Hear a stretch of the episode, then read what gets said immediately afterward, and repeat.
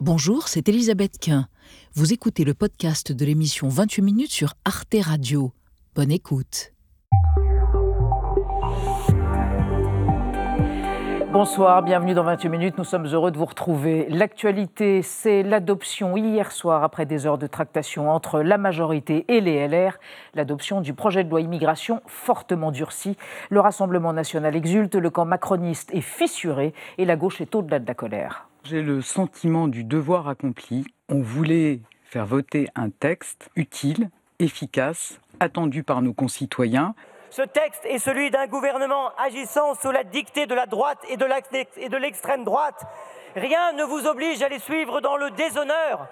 Est-ce la loi de la honte, comme on vient de l'entendre, ou la loi de la fermeté qui viendrait répondre aux souhaits d'une majorité de Français réclamant une reprise de contrôle de la politique migratoire? Est-ce un premier pas vers la préférence nationale, le totem de l'extrême droite? On en débattra ce soir avant de retrouver, dans la dernière partie de l'émission, Marie Bonisseau et Xavier Mauduit.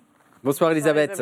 Quel est votre programme? Impressionnante éruption volcanique en Islande. Euh, le sol s'est fissuré sur 4 km, la lave jaillit. Alors oui, c'est très beau, c'est aussi angoissant en espérant que ce n'aura pas les mêmes conséquences que la terrible éruption islandaise de 1783 tout à l'heure. Elisabeth, ça va sentir l'œuf pourri. Ouf, merci. Et vous Marie? Moi ce soir, je vais vous montrer des meubles Ikea trop cher. Certains vieux canapés sont en train de devenir des objets de collection. Ils sont vendus aux enchères, comme quoi il suffisait d'attendre. Et voilà.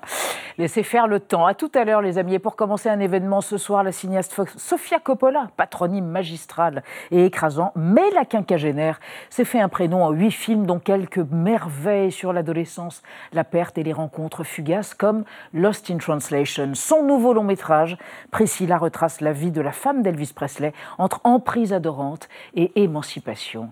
It's now or never.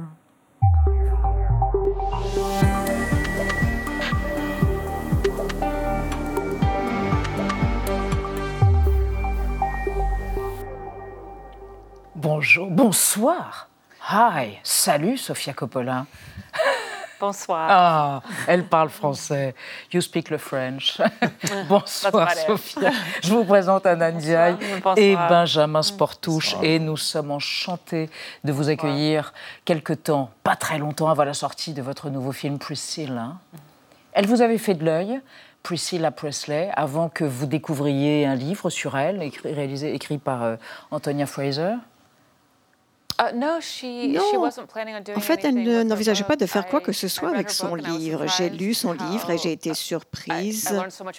Euh, j'ai appris beaucoup de choses sur elle. Je ne savais rien sur elle et son, euh, son récit était quelque chose qui me parlait. Je me suis demandé si je ne pouvais pas faire un film. Mais en fait, elle n'envisageait pas du tout de faire un film. Et elle a dit oui. Et c'est un conte de fées, en somme. Presque. Alors, on va en reparler dans un instant, mais d'abord, votre portrait réalisé par Gaël Legras. Artiste, réalisatrice, Priscilla, c'est la règle de trois de Sofia Coppola. Elle naît en 1971 au sein d'une famille d'artistes. Sa mère, Eleanor, est photographe, dessinatrice, documentariste. Son père, Francis Ford, est réalisateur. En 72, Sofia incarne le bébé baptisé dans le premier volet du Parrain. En 79, à l'âge de 8 ans, elle est, en pile rouge, à côté de son père lors de la conférence de presse d'Apocalypse Now à Cannes. Je veux que les spectateurs sortent des salles en sachant ce qu'était cette guerre, en en ayant une véritable expérience. Pas avec le sentiment d'avoir suivi une histoire, mais avec celui d'être effectivement eux aussi allés au Vietnam. Jeune adulte, Sofia Coppola se passionne pour la photographie et la mode. En 1990, elle incarne Marie Corleone dans Le Parrain 3, réalisé par son père. Mon personnage est celui d'une jeune fille de la famille, la première en fait à n'être pas confinée dans sa cuisine. C'est une incitation à prendre de bonnes résolutions maintenant de façon à pouvoir se retourner sur sa vie à 50 ans et d'être satisfait de son parcours. En 1999, le succès de Virgin Suicides marque ses débuts de réalisatrice.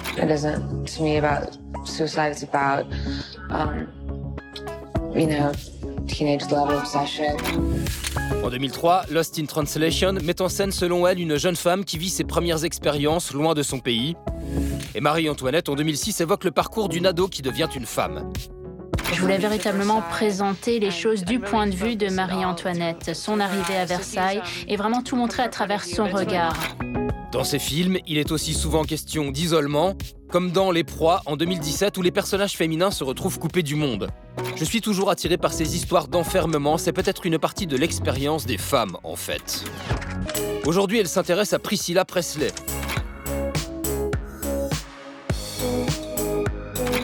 Priscilla a rencontré Elvis lorsqu'elle avait 14 ans. Son parcours d'ado impressionnable, la femme indépendante qui ne s'est pas contentée du rôle de Madame Presley a passionné Sofia Coppola.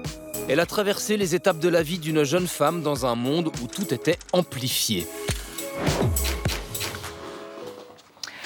Dites action pour voir.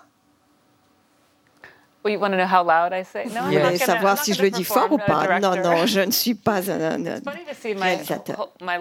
C'est étonnant. Ma vie a passé devant mes yeux juste là. Non, je vais vous demander de dire action parce que quand vous avez tourné Virgin Suicides, il paraît que votre père est venu sur le plateau, vous a dit il faut dire action avec le diaphragme et vous lui avez dit euh, au revoir. Merci, il a porté par là. C'est comme ça qu'on s'affirme. Uh, oui, en fait, c'était gentil, il voulait me donner des conseils. J'ai beaucoup appris de lui, mais à un moment donné, on se dit, ça suffit. C'est vrai que la claustration, c'était évoqué par le Gaël Legras qui a réalisé votre portrait. La claustration est omniprésente en réalité depuis votre premier film. Que ce soit la claustration dans une maison et une famille plus ou moins toxique, celle des Sœurs Lisbonne dans Virgin Suicides, ensuite la claustration dans un hôtel, euh, Lost in Translation, dans un château, Marie-Antoinette, et là, dans le cas de Priscilla, c'est une demeure à la fois palatiale et complètement toxique. En fait, vos personnages essayent d'arracher leur liberté avec les dents, et sinon c'est la mort. C'est ça l'alternative, la liberté ou la mort? Euh, non, je, suis, je m'intéresse par le côté noir de ce qui ressemble à un conte de fées de l'extérieur, l'aspect humain et tout ce qui se passe euh, derrière. On a l'impression que les gens ont une voix, une vie parfaite, mais la réalité est différente et tous les combats que les êtres humains peuvent avoir. C'était le cas de Priscilla Presley, une vie, semble-t-il, parfaite, idéale, désirable, et en réalité un enfer, sous l'emprise oui, lorsque vous lisez son livre, c'est un petit peu choquant parce que ça ressemble à un conte de fées, le, rêve américain, et, ensuite, vous comprenez combien elle s'est battue, à combien c'était dur, tout l'isolement. Beaucoup de femmes se sentent isolées dans des relations comme celle dans laquelle elle était. C'est pour ça que d'une certaine façon féministe, vous adoptez résolument son point de vue, un point de vue de cinéma avec le contre-champ, c'est-à-dire le point de vue de lui, d'Elvis Presley, est assez rare, en quelque sorte, presque frustrant d'ailleurs pour ceux qui seraient des fans d'Elvis. je pensais que c'était très intéressant d'entendre ce qu'elle avait à dire. Nous ne savons rien sur elle. Et elle parle de son expérience en donnant um, beaucoup de détails et je pense que l'on prend toujours beaucoup de l'expérience des autres. Et c'est la génération de ma mère et le rôle des femmes à l'époque et tout le changement qu'il y a eu et ce qui n'a pas changé. Benjamin. Alors, Elvis Presley l'a, séduit quand elle est ado. Aujourd'hui, eh bien, il serait poursuivi pour euh, détournement de mineurs, en fait, Elvis Presley. Est-ce que c'est quelque chose auquel vous avez pensé en tournant votre film? Oui, cela paraît fou maintenant. Elle était très jeune, il était adulte, mais j'ai essayé de mettre l'accent sur son expérience et montrer ce qu'était sa vie et sans juger. Et je pense qu'on pourrait en parler, avoir des conversations là-dessus, mais c'était sa vie et je pensais que c'était intéressant de montrer par quoi elle est passée. Et je m'interrogeais, dû au fait que Priscilla Presley est la coproductrice du film, n'est-ce pas? Vous me corrigez si je dis une bêtise, mais est-ce que votre liberté était entière? Est-ce que vous auriez pu écrire ou filmer quelque chose qui aurait été gratté, pas tout à fait dans le sens du poil, et qui aurait pu la contrarier? Ou est-ce qu'elle vous a dit ce que tu veux, tu fais ce que tu veux, même si ça me contrarie? Oui, c'était en fait les deux. C'était la première fois que j'ai dû penser à la responsabilité envers elle, son histoire que je racontais, comment elle se sentait, comment je la représentais. Mais elle m'a donné beaucoup de liberté, elle aimait mon travail et elle m'a laissé faire. Elle n'a pas voulu me rendre nerveuse, elle ne venait pas souvent, mais ensuite elle m'a donné un petit peu ses impressions lorsque je l'ai montée pour la première fois. Et elle était très émotive et a dit, oui, c'était ma vie, c'était à ce à quoi ça ressemblait, cela remontrait sa vie.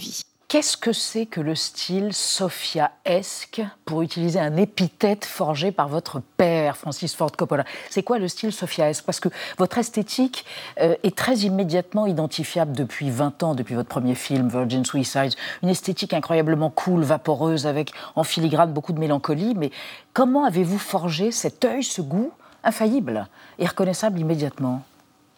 Par la photo Comment c'est venu? Oui, j'ai eu la chance d'apprendre beaucoup de mon père et ensuite quand j'ai commencé à travailler, j'ai utilisé beaucoup de références par rapport à des photos que j'avais aimées, ma personnalité. et je me suis tenue à une voix féminine parce que j'ai été élevée autour de mon père et j'étais vraiment, je voulais vraiment montrer un point de vue de femme. On se souvient tous du Parrain 3 dans lequel vous jouez. Vous êtes très jeune, on vous a vu, vous avez 19 ans, vous êtes adorable. Vous jouez comme vous êtes. Vous vous êtes fait assassiner par la critique à la sortie du film. Et ça a été libérateur pour vous. Ça a été une expérience cathartique, fantastique d'avoir été à ce point critiqué. Ça vous a dégoûté de la comédie et surtout, ça vous a permis de vous dire Ah ben là, je décevrai jamais plus autant. C'est ça? Euh, je n'envisageais pas d'être une actrice, j'ai essayé différentes choses, je n'ai pas beaucoup pensé, donc ça a été dur d'être autant critiquée à l'âge de 18 ans, mais je pense que c'est ce qui vous rend plus fort de passer par ce genre d'épreuve et ensuite cela m'a amené à m'intéresser à ce que je voulais vraiment faire. Donc c'est ça, j'ai survécu. Vous avez pardonné. On va évoquer... Mais je préfère être derrière la caméra. Vous avez raison. Vos films sont magnifiques. On va évoquer avec vous, Sofia Coppola, et avec Anna, la grève, euh, la grève des comédiens qui vient de se terminer à Hollywood, c'est ça? Exactement. Après des mois de grève, les acteurs, les studios et les plateformes de streaming ont réussi à se mettre d'accord. L'accord a d'ailleurs été ratifié la semaine dernière par près de 80% des membres du syndicat des acteurs. Alors qu'est-ce qu'ils ont réussi à obtenir? Une augmentation des salaires minimum de 8% et des primes qui seront proportionnelles au succès d'un film ou d'une série diffusée sur les plateformes de streaming. Et puis sur euh, l'utilisation de l'intelligence artificielle, l'accord prévoit désormais un meilleur encadrement. Les studios pourront y avoir recours, mais seront obligés de le notifier au syndicat des acteurs dès que c'est le cas, de manière à permettre ensuite au syndicat de négocier des compensations financières pour les acteurs concernés. Et ça, c'est assez inédit. Les acteurs ressortent donc rassurés et, euh, les autres soulagés, car la double grève des scénaristes et des acteurs aurait coûté 6 milliards de dollars à l'industrie euh, d'Hollywood. Sofia Coppola, euh, vous avez été impactée par ces grèves, soit pendant le tournage, soit pendant la promotion du film. Et est-ce que vous avez soutenu les scénaristes et les acteurs?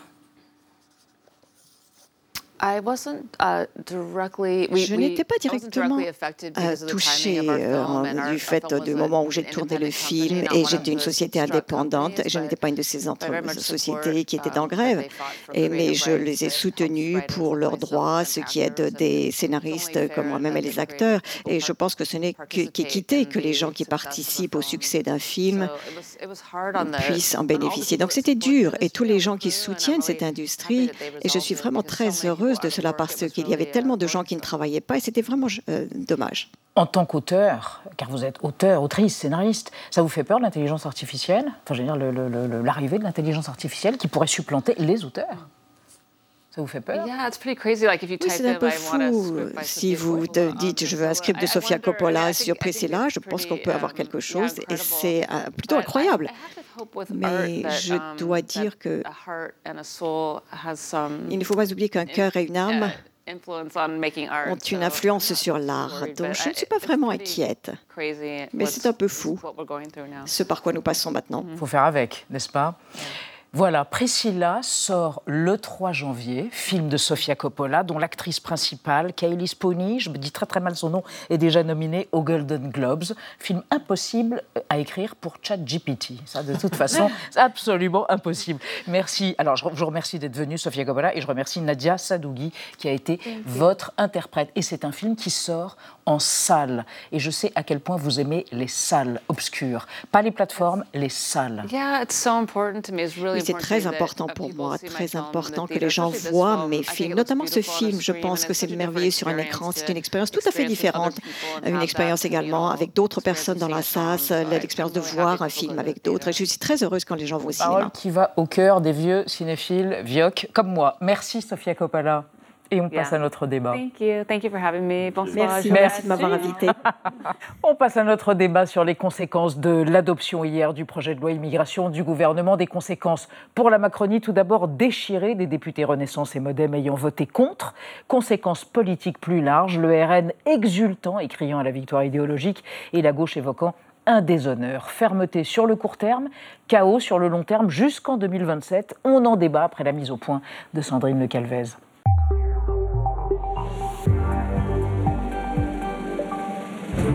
Passe d'armes hier soir à l'Assemblée nationale, avant le vote sur le projet de loi immigration durci en commission mixte paritaire. Mesurez bien votre responsabilité historique. L'élection du président Macron devait nous prémunir des pires avanies du programme de l'extrême droite. Aujourd'hui, de bouclier, vous êtes devenu le marchepied. Les mots ont un sens, monsieur le président Chassaigne. L'extrême droite, c'est le rejet des étrangers par principe parce qu'ils sont étrangers. Nous, nous croyons à l'intégration par le travail. Après des mois de revirements et de rebondissements, l'Assemblée, comme le Sénat un peu plus tôt dans la soirée, a finalement approuvé le texte. 268 pour 349 contre 186. La loi immigration, négociée point par point avec la droite, restreint le droit du sol, durcit les conditions d'accès au regroupement familial et aux prestations sociales. La régularisation des travailleurs sans papier dans les métiers en tension sera étudiée au cas par cas par les préfets. Le camp présidentiel a néanmoins obtenu gain de cause sur le maintien de l'AME, l'aide médicale de l'État. Aujourd'hui, je veux constater qu'aucune remise en cause de la santé des étrangers n'est dans ce texte. En revanche, il est tout à fait vrai, nous sommes très durs contre les délinquants étrangers. Un tour de vis salué par le Rassemblement national et les Républicains. C'est un texte qui sera utile pour les Français, utile pour la sécurité des Français, utile pour expulser euh, ceux qui n'ont plus rien à faire euh, sur notre territoire. Le texte qui provoque un malaise jusqu'au sein de la majorité est dénoncé par la gauche. Les macronistes n'ont plus aucun principe, plus aucune conviction. Le macronisme a finalement, en 18 mois, euh, mené des débats qui mènent aujourd'hui à sa mort politique. Alors, jusqu'où peut aller cette crise ouverte par la loi immigration? Emmanuel Macron s'est-il converti à la préférence nationale? On va voir ce qu'en pensent nos trois invités. Nicolas Pouvremonti, bonsoir. bonsoir. Monsieur, vous êtes cofondateur de l'Observatoire de l'immigration et de la démographie. Selon vous, cette loi immigration n'institue pas la préférence nationale car les prestations sociales seront versées sur des critères de résidence ou de durée de travail, mais pas sur le fondement de la nationalité. Il n'y a pas, selon vous, donc de rupture fondamentale. À côté de vous, Najat Vallaud-Belkacem, bonsoir. Vous êtes présidente de l'association France Terre d'Asile. Vous avez occupé plusieurs portefeuilles ministériels pendant le quinquennat de François Hollande, notamment celui de l'éducation nationale.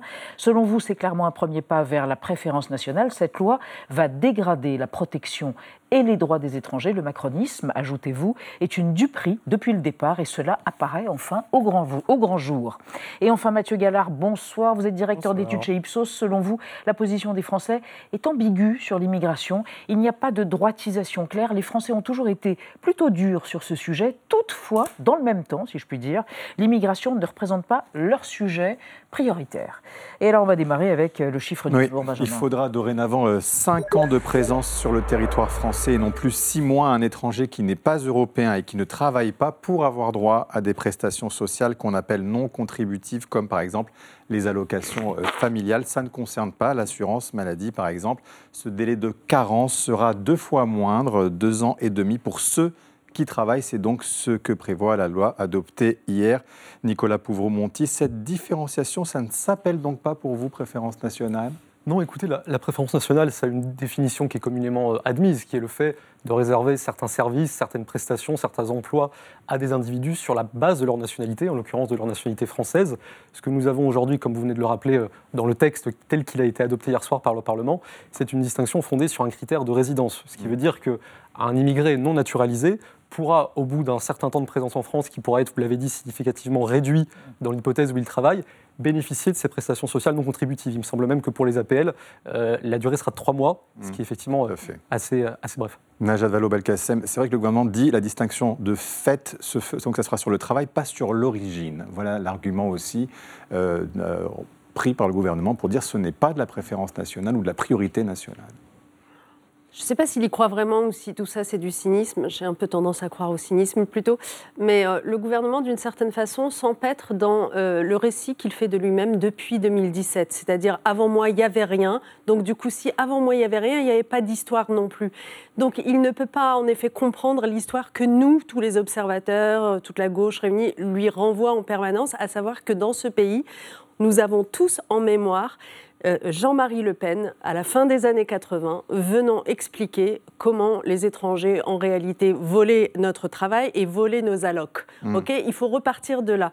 Aujourd'hui, quelques 35 ans plus tard, je crois, euh, euh, on ne peut plus raisonnablement dans le débat public dire les étrangers volent notre travail, puisque tout le monde connaît la situation des métiers en tension et que la mhm. réalité, c'est qu'on est bien content que les étrangers soient là pour en exercer un certain nombre. Donc il reste les étrangers volent nos allocs. Et en faisant voter le texte d'hier avec les mesures que je continue de qualifier de préférence nationale, en fait, le gouvernement a donné raison à cela. A dit, bah, c'est vrai, les allocs, en fait, c'est pas tout à fait légitime de les servir à tout le monde tout pareil, donc on va quand même demander un peu plus aux étrangers de montrer patte blanche. Sauf que, ce faisant, en fait, il, euh, on dirait un éléphant dans un magasin de porcelaine, ce gouvernement est en train de remettre en cause des principes fondamentaux extrêmement précieux, acquis de haute lutte, et notamment l'universalité mmh. de ces droits sociaux, de ces minima sociaux, qui permettent aux citoyens de notre pays de vivre dans un pays dans lequel, fort heureusement, on a moins de marchands de sommeil qu'ailleurs, mmh. on a moins d'habitats dégradés qu'ailleurs, parce que les gens ont ces APL qui vont permettre de se loger quand même de façon décente etc. etc. Donc c'est très grave ce qui se prépare. Marine Le Pen, après avoir indiqué qu'elle ne voterait pas ce texte, euh, s'est ravisée. Elle l'a voté, son groupe aussi. Elle y voit une victoire de ses idées. Écoutez la présidente du groupe Rassemblement national à l'Assemblée nationale. On peut tout de même se réjouir d'une avancée idéologique, d'une victoire même idéologique du Rassemblement national, puisque est inscrit maintenant euh, dans cette loi la priorité nationale, c'est-à-dire l'avantage euh, donné aux Français par rapport aux, étrangers. Sur le principe, je crois que c'est une grande victoire idéologique de notre mouvement. Mathieu Gallard, que disent les, études? Est-ce que c'est une victoire idéologique pour le RN Alors ça, on va le voir, parce que les mm. études, ça prend quand même un petit peu de temps, mais ce qui est certain, c'est que bah, effectivement, il y a quand même eu un processus de dédiabolisation du Rassemblement national. Le mm. Rassemblement national de Marine Le Pen aujourd'hui, c'est plus le Front national de Jean-Marie Le Pen dans les années 80-90. On voit que sur un certain nombre de domaines, elle a effectivement déradicalisé son programme. Sur l'Europe, par exemple, elle est plus euh, viscéralement anti-européenne, elle prône plus une sortie de l'Union européenne, une sortie de l'euro. Sur, Elle a quand même mis dehors un certain nombre d'élus, de militants, de, dirigeants qui étaient vraiment euh, très clairement antisémites, racistes, homophobes, même s'il y a encore des, problèmes de temps en temps. Mais c'est vrai que ce qui permettait à un certain nombre d'analystes, à un mm. certain nombre d'observateurs et surtout à un certain nombre d'universitaires qui travaillent sur le sujet de dire que malgré tout, le Rassemblement national, ça restait un parti d'extrême droite, c'était cette question fondamentale de la préférence nationale. Et si du coup, c'est vrai qu'il y a dans le débat public et je ne suis pas là pour dire que c'est vrai ou pas, mais en tout cas, voilà, le, le discours s'installe et il semble quand même relativement admis. L'idée que bah, cette notion de la préférence nationale, elle a été en partie validée par ce texte, et c'est-à-dire qu'elle n'est plus défendue que par le Rassemblement national, mais par les Républicains, voire même par le bloc mmh. macroniste, bah, ça dilue la spécificité du Rassemblement national. D'un côté, ça le dédiabolise encore plus, et de l'autre côté, ça fait que le Front républicain, qui faisait que les électeurs de gauche faisaient barrage au second tour euh, au Rassemblement national, il est encore plus dilué. Donc il y a un double impact, je pense, de, cette euh, position. Oui. Nicolas Pauvremonti, je vous voyais réagir tout à l'heure à ce que disait Najat Vallaud-Belkacem, notamment sur euh, ils viennent nous voler nos allocs. Mmh, tout à fait. Bah, en la matière, je, suis un petit peu surpris euh, de la focalisation sur cette mesure qu'on présente comme de préférence nationale. À mon sens, elle ne l'est pas, mais ça peut se discuter. Euh, car si on évoque par exemple le champ des APL qui a trait au logement, en réalité aujourd'hui on a plutôt affaire à mon sens à une situation inverse euh, qui se retrouve dans une sorte d'embolie d'un certain nombre de dispositifs de solidarité collective mmh. du fait de l'immigration. Pour vous citer juste une donnée, pour se focaliser sur les, origines migratoires les plus fréquentes en France, on a aujourd'hui environ la moitié des ménages immigrés originaires du Maghreb ou d'Afrique subsaharienne qui vivent en logement social, ce qui est 4 à 3 fois plus que les natifs, sachant qu'on a aussi 2,5 millions de ménages qui sont en attente de logement social. En réalité, cette mesure sur les appels, elle est symbolique, mais elle ne va pas inverser cette situation et elle ne va même pas la rééquilibrer. Donc, ce que vous voulez dire, c'est que quoi, le projet de loi n'est pas assez dur? Bah, À mon sens, le projet de loi, le projet de loi, euh, il passe à côté des grandes masses de l'immigration. Il y a quasiment rien sur l'immigration familiale. Alors il y a quelques mesures de restrictions techniques sur le mm. regroupement familial. On va en parler tout à l'heure. Aujourd'hui une partie minoritaire. Mm. Euh, il n'y a rien sur l'asile. Mm. Euh, on, sait qu'il y a eu un débat il y a dix jours au Parlement sur l'accord franco-algérien. Une grande part des dispositions de ce projet de loi ne s'appliqueront pas aux Algériens. En fait, ça renvoie à un problème majeur qui est que pour aborder aujourd'hui la question de la politique migratoire, il faut passer par des leviers supralégislatifs. Et si on s'en dispense, on se dispense d'agir vraiment. Najat Vallaud-Belkacem, est-ce qu'il y a une contrepartie avec ce qui a été annoncé autour de la régularisation des travailleurs sans papier il y en aura 10 000 par an et a fortiori sans avoir besoin de leur employeur, ce qui était le cas jusqu'à présent. C'est-à-dire la démarche pourra être faite d'emblée, au bout d'un an de travail en CDD, ils vont directement faire euh, la démarche. alors, le est-ce que c'est un plus besoin, Le sans avoir besoin de leur employeur, c'est une bonne chose, clairement. Euh, le, la façon dont euh, le texte est désormais rédigé, c'est-à-dire ça va passer par le préfet, en fait c'est à la main le du préfet, qui décidera. En revanche, ben, en fait ça change rien à la situation actuelle. En fait, il faut vraiment rappeler à tout le monde que avant que ce texte existe, il existait déjà une circulaire dite VALS mmh. qui permettait, dans chaque département, au préfet de régulariser pour des euh, personnes qui travaillaient. Et, simplement, en fait, quelle était la difficulté Pourquoi ça pouvait être intéressant de passer par la loi ou mhm. pour un par un texte plus générique C'était que cette circulaire était appliquée de façon très variable d'un département à l'autre en fonction de la bonne volonté, on va dire, du préfet. Et là, euh, qu'est-ce que fait le texte? Ben, Il redit ça va être entre les mains du préfet. Donc il revient à la circulaire Valls. Exactement, sans donner de consignes particulières. Mhm. Donc en fait, non, on ne peut pas dire que cette mesure-là sert d'équilibre à tout le reste. Ce texte est profondément négatif. Ce n'est pas une contrepartie selon vous? Mathieu Galler, en même temps, est-ce que ce n'est pas le résultat d'un durcissement de, de l'opinion euh, sur l'immigration quand on voit les sondages? Par exemple, 71% des Français sont favorables à la préférence nationale selon un sondage CSA de ce matin. Alors, euh, sur la préférence nationale, c'est très compliqué. C'est un type de sujet qui est un peu complexe et en fait c'est très euh, sensible à la manière. Globalement, au fil des il y a pas de. Alors pour le coup, il n'y a pas de droitisation particulière. Je veux dire, dès mhm. qu'on a fait des sondages sur ces questions migratoires, les mhm. Français ont tout le temps été globalement opposés. Et c'est vrai que quand on aborde le sujet frontalement, on a 60-65% des Français qui nous disent oui, il y a trop d'immigrants en France, oui, il faudrait réduire l'immigration. Et ça s'articule autour de trois grandes dimensions, mhm. qui est le lien entre l'immigration et l'insécurité, le lien entre l'immigration et le sentiment de délitement des services publics, de la protection sociale, et le lien entre l'immigration et la montée euh, des communautarismes, mm. de l'islamisme, pour le dire très clairement. Et néanmoins, après, quand on rentre dans le détail vraiment, il y a aussi beaucoup de sujets où c'est beaucoup plus nuancé. Par exemple, on a vu, et c'est très clair, que les Français sont très majoritairement favorables à la régularisation des travailleurs sans papier. dans les métiers en tension, notamment Exactement, il serait favorable à aller nettement plus loin hum. que ce que propose le texte actuel. D'autant que le ministre de l'Industrie a dit il y a peu de temps que dans les 10 ans à venir, on allait avoir besoin de 100 000 à 200 000 personnes et qu'on allait, on allait avoir besoin d'avoir recours à l'immigration. Oui, et il y, a euh, cette tension évidente entre une opinion publique qui, malgré tout, globalement, est plutôt en faveur de la fermeté et effectivement des besoins économiques qui sont très fort et on a vu au cours des derniers jours les organisations patronales, les dirigeants euh, de grandes écoles qui ont mm. mis ce sujet en avant. On a vu euh, il y a quelques semaines en Italie, euh, Giorgia Meloni, qui est à mm. la tête pour le coup d'un gouvernement d'extrême droite, dire qu'elle allait régulariser, je crois, 450 000 travailleurs sans papier mm. au cours des deux prochaines années. Donc il y a une vraie tension sur ces deux sujets, mais c'est vrai que là, le gouvernement a vraiment plutôt penché vers l'opinion publique. Nicolas, oui. Je peux juste rebondir là-dessus pour dire qu'il faudrait pas laisser croire que, euh, du coup, dans cette espèce d'ambivalence des Français, ça n'est que sur des raisons d'opportunisme économique. on, va dire que les Français, du coup, penchent quand même positivement euh, sur la question de l'immigration c'est aussi euh, quand ils sont en contact avec les mmh. personnes.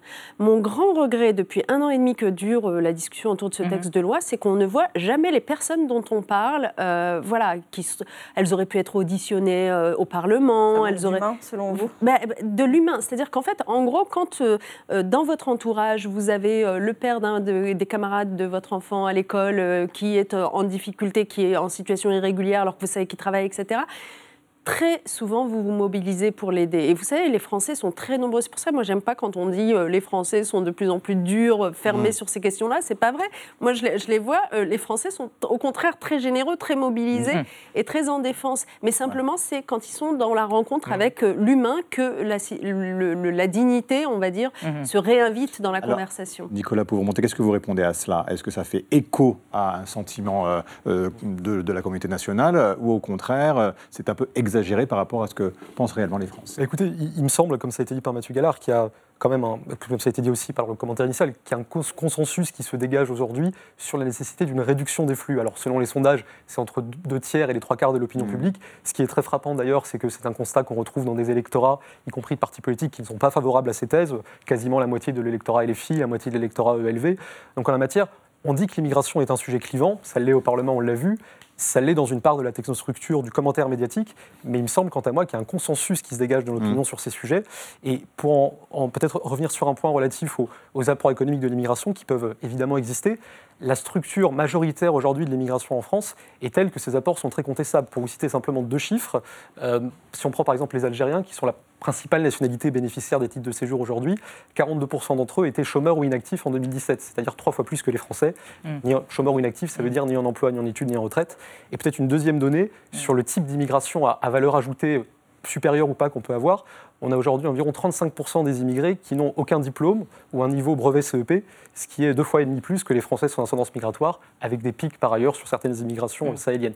Donc en réalité, au-delà du nombre, qui est un sujet en soi, il y a aussi la question de la nature de l'immigration qui est reçue. Najat Vallaud-Belkacem, est-ce que quand même vous n'êtes pas un peu en décalage avec cet électorat de gauche? Vous êtes de gauche, vous avez participé à des gouvernements socialistes, mais quand on voit les chiffres, je veux dire par exemple, les électeurs de Jean-Luc Mélenchon sont favorables à 58% au remplacement de l'aide médicale d'État par l'aide médicale d'urgence, c'est pas rien. On a vu au fil du temps quand même que les opinions se sont euh, un peu radicalisées, non? Vous ne trouvez pas? Dans votre électorat, ce que vous rencontrez justement sur le terrain?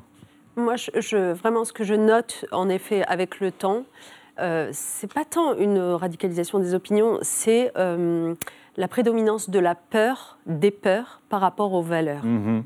Et ça, vous avez raison, euh, ça dépasse la question de la droite ou de la gauche. C'est-à-dire que de plus en plus de nos concitoyens sont mus avant tout par les peurs. Hum. Honnêtement, comment ne pas être mu par la peur sur ces questions migratoires quand on voit un certain nombre d'images, euh, y compris d'ailleurs d'États qui ne sont pas tout à fait recommandables autour de nous, je pense euh, à la Libye euh, hum. ou à d'autres, et qui clairement instrumentalisent les flux migratoires. Il faut garder du temps pour évoquer avec vous, Anna, la crise politique qui découle de l'adoption de cette loi. Mais oui, parce que hier, 32 députés issus de la majorité présidentielle Renaissance Modem Horizon ont préféré s'abstenir Hein, sur le vote de ce texte et 27 ont voté contre, dont certains piliers historiques de la Macronie. Gilles Legendre, ancien président du groupe Renaissance à l'Assemblée, Stéphane Travers, ancien ministre de l'Agriculture, et bien sûr Sacha Houlier, le président de la commission paritaire, qui n'avait pas l'intention de renier ses valeurs. Il en parlait ce matin sur euh, RTL. Écoutons-le. Je ne suis pas d'accord avec des mesures Pasqua ou des mesures Sarkozy que j'ai combattues toute ma vie politique. Et je pense que euh, d'autres comme moi peuvent avoir euh, ce matin ce sentiment de, de, de, gueule de bois, oui. Alors un sentiment de gueule de bois, euh, même pour ceux qui ont voté euh, pour le texte. La présidente de l'Assemblée nationale, euh, Yael Braun-Pivet, a admis ce matin être terriblement gênée par la question des prestations sociales. Et pourtant, avant le vote, eh bien, ils étaient nombreux à s'être mobilisés. Les jeunes de Macron avaient appelé ministres et parlementaires à ne pas soutenir un texte qualifié d'inacceptable, contraire aux valeurs et aux orientations de leur famille politique. Et puis au sein même du gouvernement, plusieurs ministres s'étaient prononcés contre le durcissement et la droitisation de ce texte. Clément Beaune, ministre des Transports, Patrice Vergrit, ministre du Logement, Sylvie Retailleau, ministre de l'Enseignement supérieur et Aurélien Rousseau, ministre de la Santé. Tous, à l'exception de Clément Beaune, avaient menacé de démissionner si le texte euh, était voté, selon plusieurs journaux, et promesse tenue pour euh, Aurélien Rousseau, qui a annoncé euh, sa démission confirmée ce matin. Une situation que ni Gérald Darmanin ni Elisabeth Borne n'envisageaient sérieusement hier encore. Mathieu Gallard, est-ce que cette loi immigration, a fait des dégâts irréversibles au sein de la Macronie? Irréversible, sincèrement, on va le voir, mais effectivement, c'est un tournant euh, majeur. Je pense que c'est un tournant dans ce quinquennat, mais c'est plus largement un tournant dans la présidence d'Emmanuel Macron, qui durera dix ans, a priori. Euh, je veux dire, jusqu'ici, l'exécutif pouvait encore se targuer de euh, baser son action sur cette notion du en même temps. Les Français n'y croyaient plus, ça faisait un certain temps, ils jugeaient très largement. assumé du en même temps. Exactement, il y a cet aspect-là. Le retour au clivage gauche-droite, quoi. Oui, mais malgré tout, est-ce que le président de la République va l'assumer? Mm. Est-ce qu'il va essayer de former une coalition avec les Républicains? Il l'essaie depuis longtemps. Les Républicains ne le veulent pas et n'ont pas beaucoup d'intérêt. Et puis, il y a cette question, effectivement, de la naissance potentielle d'un groupe de frondeurs à l'intérieur de la Macronie mm. qui est euh, particulièrement ennuyeuse quand on est en contexte de majorité relative. Nicolas Pouvreau-Monti, vous attendez cette promesse du en même temps qui a été trahie? Bah, En tout cas, ce qui est certain, c'est que le président de la République se retrouve aujourd'hui euh, coincé dans un angle mort qui est celui de son quinquennat et qui est fondamentalement l'immigration. Car au-delà du jeu partisan qui ne me concerne pas au premier chef, ce qui est établi par les faits, c'est qu'il n'y a jamais eu autant d'immigration en France que sous Emmanuel Macron. Entre 2017 et 2022, ce sont 1,6 million de premiers mmh. titres de séjour qui ont été accordés. En moyenne annuelle, c'est 23% de plus que sous François Hollande, 41% de plus que sous Nicolas Sarkozy. Mmh. Sur, la, sur, la, même période, 680 000 premières demandes d'asile, un nombre annuel de premières demandes d'asile qui a augmenté de 227% depuis 2009. Je passe sur l'immigration l'immigration clandestine qui est plus difficile à appréhender par nature. si la volonté du président de la République, telle qu'il l'avait exprimée fin août dans le point, est bien de réduire significativement l'immigration, bah, force est de constater qu'il part de loin. Alors, pour vous faire réagir, Najat Vallaud-Belkacem et vous trois, une archive qui remonte à Emmanuel Macron en 2022 et une promesse de campagne autour de la notion d'honneur. Je sais aussi que nombre de nos compatriotes ont voté ce jour pour moi, non pour soutenir les idées que je porte, mais pour faire barrage à celles de l'extrême droite. Et je veux ici les remercier et leur dire que j'ai conscience que ce vote m'oblige. Majad Vallaud-Belkacem, en même temps, la gauche n'a pas, n'est plus ce barrage. Donc cette digue, elle tenait aussi grâce à Emmanuel Macron. Il il dit, lui encore, elle tient grâce à moi. Et si je fais ce compromis, c'est parce qu'il fallait le faire. Ouais, qui le, qui le croit, qui l'entend aujourd'hui. Moi, c'est pas simplement le en même temps hein, qui a été enterré. Euh, enfin, pour moi, ça faisait longtemps qu'il était enterré le en même temps, pour être franche. Euh, c'est aussi autre chose. C'est euh, l'idée même qu'il puisse gouverner la France dans de bonnes conditions, parce que franchement, cette loi immigration, c'est le chaos depuis le début. Enfin, on est passé de péripéties en péripéties, elles ont toutes été racontées. Je veux dire, euh, le gouvernement s'est laissé par le des choses. Comme, euh, bah, le gouvernement s'est laissé imposer des choses, sauf s'il y croyait à l'origine, mais par euh, une force politique, les Républicains, qui pesaient 4% dans la dernière présidentielle.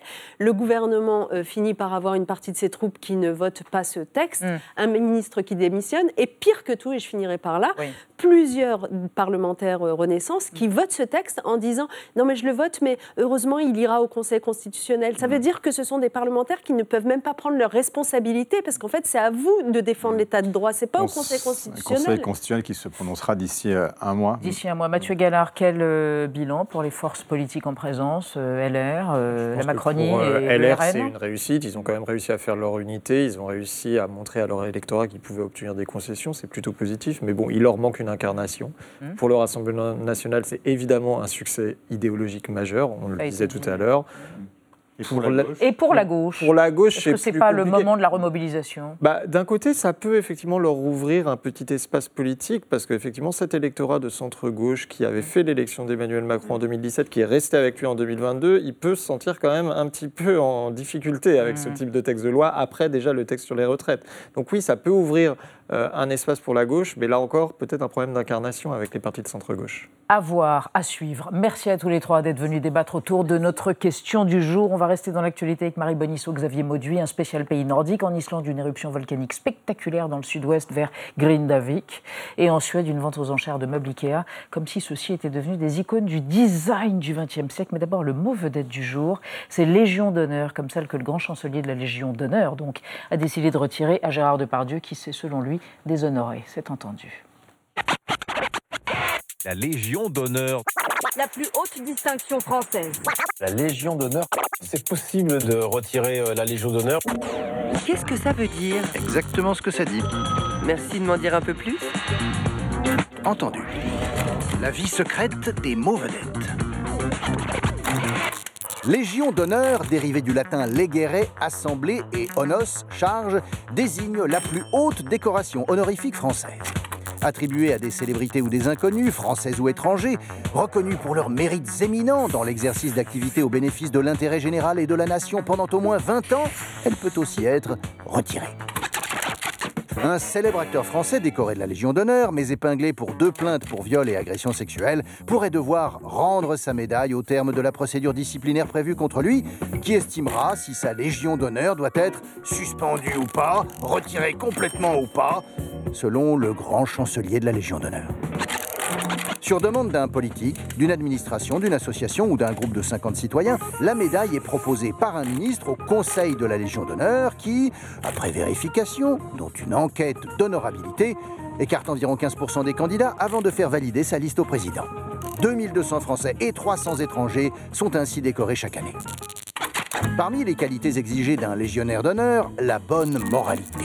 Lorsque celle-ci laisse à désirer, le titulaire peut la perdre, tel ce couturier coupable d'injures antisémites, ce cycliste ayant avoué s'être dopé, ou cette adjointe de mairie condamnée à trois ans de prison ferme et dix ans d'inéligibilité pour une fraude fiscale d'une ampleur exceptionnelle.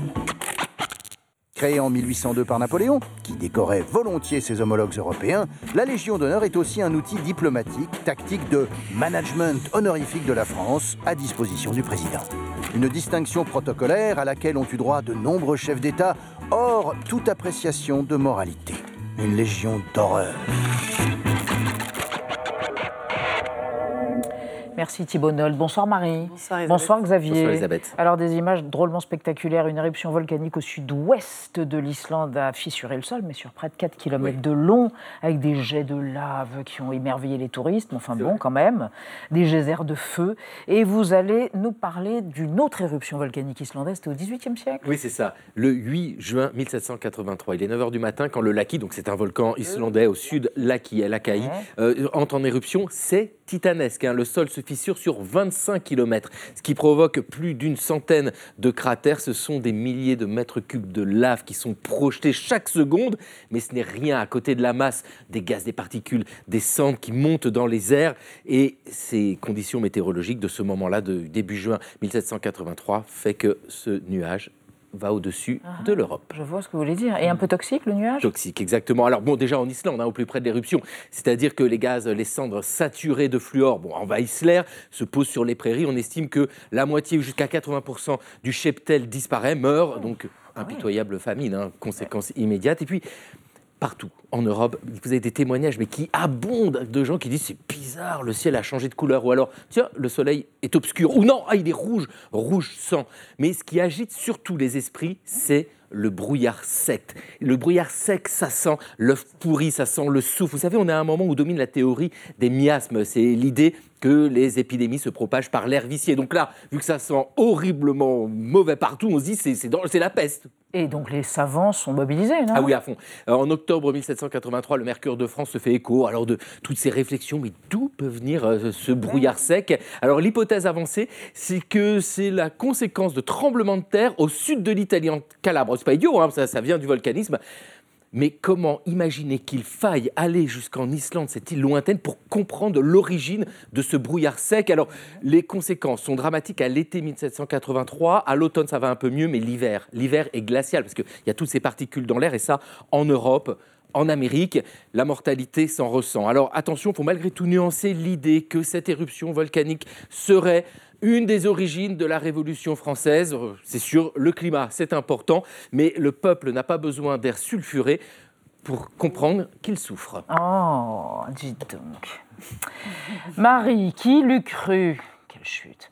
Euh, de vieux meubles Ikea, Ikea ont été vendus aux enchères et ont atteint quand même des sommes assez conséquentes. Hein, à Stockholm À Stockholm, ça a totalement changé l'ambiance chez Ikea. Vous allez voir euh, cette photo d'une dame qui ne me ressemble absolument pas. Quand le samedi après-midi, je vais à Thiers Village pour acheter mon étagère Billy, que je ne réussirai pas à monter moi-même. Non, cette très chic patronne de la vénérable, la plus vieille maison de vente aux enchères de- du monde, c'est Livamp, qui n'en revenait pas elle-même d'avoir réussi à vendre 122 meubles Ikea Lipamp. vintage. Lipamp, mais enfin c'est une vampe. C'est son nom. Ah, Lipamp. Oh, désolé, pardon, Lise. Euh, ce qu'elle a réussi à vendre, donc, c'est 122 meubles Ikea? Et le clou du spectacle, c'est un canapé que je vais vous montrer tout de suite. C'est le. Impala, qui a été euh, dessiné en 1972 par Feu Gillis Lundgren, le même designer qui a inventé mon étagère Billy. Alors, il valait 120 euros à Ouais. l'époque. Et Euh, presque 2000 euros. Il a été adjugé après. C'est pas fou. Non, mais C'est beaucoup, mais c'est pas je sens que le fou Mais arrive. Ça reste quand même fascinant quand on se souvient que Ikea, qui a été euh, créé il y a 80 ans tout pile par Ingvar Kamprad, qui lui est mort il y a 5 ans, quand on se souvient que Ikea s'est construit sur une valeur, la radinerie, pardon, l'optimisation des coûts. On ne monte plus les meubles. On ne les livre pas, c'est le client qui va aller les chercher lui-même, il se sert tout seul, il emporte son achat dans un paquet plat révolutionnaire et il va le monter tout seul chez lui avec un pourra. petit manuel Voilà. illisible. Ouais. Les meubles, on les dessine en Suède, certes, avec une pouponnière de jeunes designers ultra talentueux, d'accord, mais dès 1961, avant tout le monde, Camprad il va comprendre l'intérêt de délocaliser la fabrication là où les gens ne coûtent euh, pas cher du tout, en Pologne communiste au début, et puis en Chine, dans le fameux catalogue Ikea, vous savez, celui qui était euh, le plus diffusé au monde juste après la Bible et le petit livre rouge, et bah, c'était des employés de la maison Ikea des, qui Ah. posaient. Ils, ils prenaient pas des mannequins parce que ça coûtait trop cher, etc. C'est ainsi qu'Ingvar Kamprad, que certains surnommaient euh, Ingvar Picsou, est devenu l'homme, euh, l'un des plus riches au monde tout en travaillant sa légende de fils de paysans pauvres du sud de la Suède, rural. Toute sa vie, il a raconté qu'il s'habillait aux puces, encore, même devenu riche, qu'il roulait en vieille Volvo, ou sinon il s'affichait carrément dans les transports en commun, Ah non, mais oui. toujours en seconde classe. D'où ce grand écart mental, quand même, quand on voit aujourd'hui ces meubles en kit et en série Oh. qui sont achetés et qui finissent chez des gens qui n'ont jamais mis les pieds euh, Évidemment. Alors, ce qui intéresse les collectionneurs, c'est évidemment les meubles qui ont été produits en petite quantité, comme par exemple cette chaise qui a été faite en collaboration avec le designer Werner Pantone. Échec total dans les années 90, donc Ikea n'en a pas sorti beaucoup, ce qui est rare et cher. Vous connaissez. Du coup, pour nous, je me suis dit, on va se faire un petit peu d'argent. J'ai cherché les pires flops de chez Ikea. Je vous ai trouvé ce canapé gonflable qui se dégonflait tout le temps. Ça faisait pchit quand on s'asseyait dessus. Énorme flop. Et, et, euh, également dans les années 90, ce banc qui servait à faire son compost soi-même Ah, bah, en intérieur.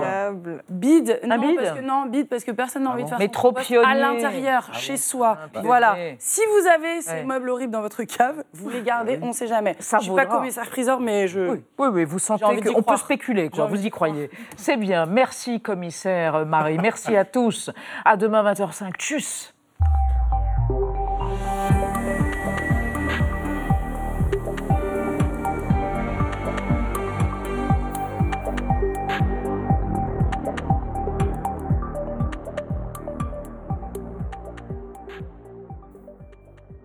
Retrouvez le podcast de 28 minutes sur toutes les plateformes de podcast et sur arteradio.com. Et pour soutenir l'émission, abonnez-vous, commentez, critiquez, mettez des étoiles et partagez le podcast avec vos proches.